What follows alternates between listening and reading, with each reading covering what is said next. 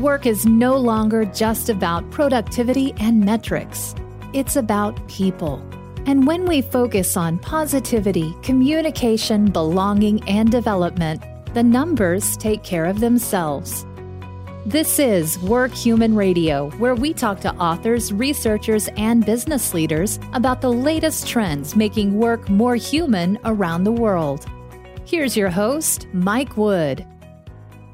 Welcome back for another edition of Work Human Radio. I am your host, Mike Wood. I am alone today. Sarah Payne is off on a belated honeymoon. But this week we talked to the CEO and founder of Vantage Point, which is a immersive AI virtual reality type platform that educates people about the dangers of sexual harassment and unconscious bias. It's just kind of a real neat way to train your employees to what they would actually be seeing and hearing in a particular situation. So listen to this interview and we hope to see you all at Work Human in a couple weeks.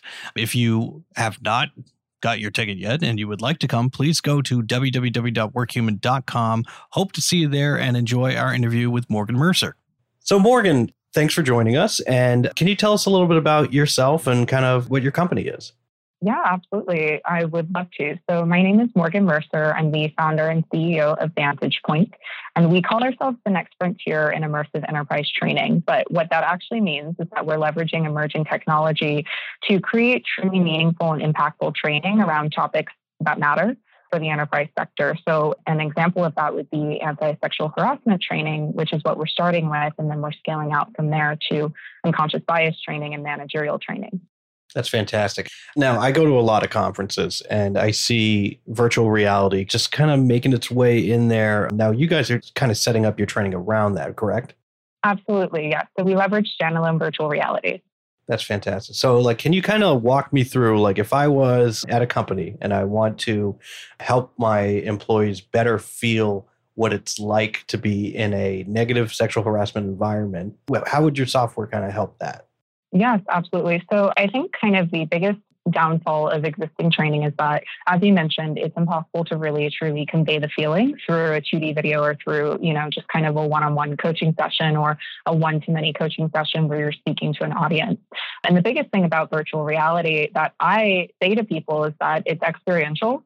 So it's a feeling, and it's really hard to describe what it feels like to try virtual reality to those who haven't felt it because it's experiential. But because it's experiential, it is so impactful for things like anti sexual harassment training because when you put on a headset, you can quite literally be immersed into another environment where you all of a sudden can truly, you know, form relationships to the characters and you can truly feel what it feels like to have that elephant in the room where somebody says something uncomfortable and you know it's not right, you know, but you can kind of feel the way the energy in the room changes.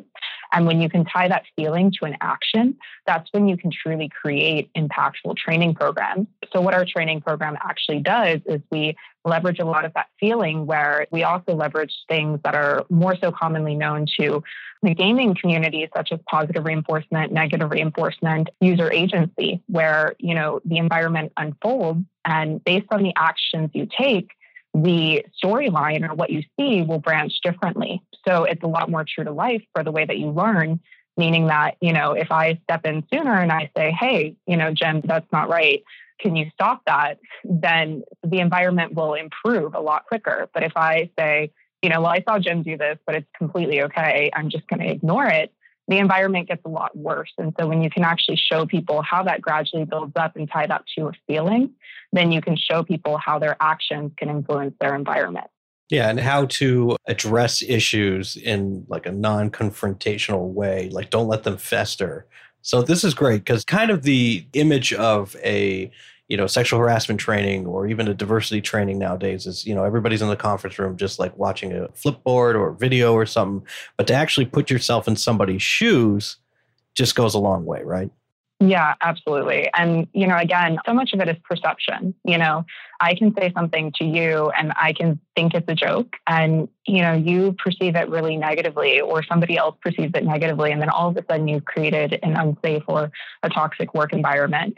So, you know, really being able to step into somebody else's shoes, see how it impacts different people, really enables you to all of a sudden understand that your actions truly do influence the environment around you and you truly can step in sooner or you can truly play a bigger role in preventing some of these things. So I want to take a step back. Like, tell me, how did you even think about this need and like what got you started with this particular issue? Yeah, absolutely. So it's actually tied to a very personal story. I grew up in a small town and I never truly realized how much your environment influences your perception and how your perception truly impacts the way that you interact with one another. And it wasn't until I moved abroad and I befriended somebody who was you know, completely different from me. She was born in Sweden, but she was ethnically Ethiopian. And I made a really ignorant joke and I cushioned it as a joke, but it was truly a reflection of the way I saw the world around me and what I felt and what I thought based on how I was raised. And she called me out on it. And she was the first person to ever call me out on something like that, something I had said around that context. And it caused me to, number one, think, why would I say this and hurt somebody that I care about, knowingly or unknowingly? But then, number two, it made me really, truly question how I formed my opinions and how that played out and manifested itself in the way I treated other people. And then I realized that it's not that sexual harassment and gender-based violence and racism and you know all of these problems. It's not that they don't exist. It's just that there's so much information and we're so inundated with information that we have to truly feel like we have a personal relationship whether it's direct or indirect to the problem to want to learn about it and then I realized with virtual reality, you can actually create that relationship to the problem. And then you can actually truly show people the consequences of their actions and how their actions affect one another. And so it just kind of seemed like a natural fit. I love that because I grew up outside of pretty much outside of Boston, like 45 minutes west. And I grew up in a town that was 96% white. And I didn't have a minority in my class until I went to high school. And at that time, I didn't know how to interact. And now I just laugh at it, thinking that, you know, why did I think I'd have to interact any differently? I was just a, afraid yeah. that, I mean, I probably would have made a joke or something. It was just like, you know, I, I have a daughter now and I'm trying to get her exposed to diversity and other kids and, and whatnot to really shape a positive worldview because if you're so isolated like that, nothing good is going to happen. So I love that you're putting yourself in other people's shoes through this program. So thank you for creating that. So where can people yeah, find you? Absolutely. So we actually are deployed out right now with quite a few companies across the United States. We're actually also deploying out across Europe. If you're interested in our product, you know, just go to our website. It's www.try, Vantage, V-A-N-T-A-G-E, point, P-O-I-N-T dot com and submit a request for a demo, we're happy to give you one and happy to see if it's a fit. Well, thank you very much, Morgan. I love the idea. I love kind of highlighting the new and best kind of technology that's out there on the podcast. Thank you for joining us and hope to see you over at WorkHuman. Absolutely. I look forward to seeing you shortly and have a great rest of your day. Thank, thank you. you. If you want to see business leaders, culture keepers, and industry experts come together to share the latest research and ideas for making work more human, you need to be at WorkHuman March 18th through the 21st in Nashville. Visit workhuman.com to see the full lineup of speakers and reserve your spot in the number one conference of 2019.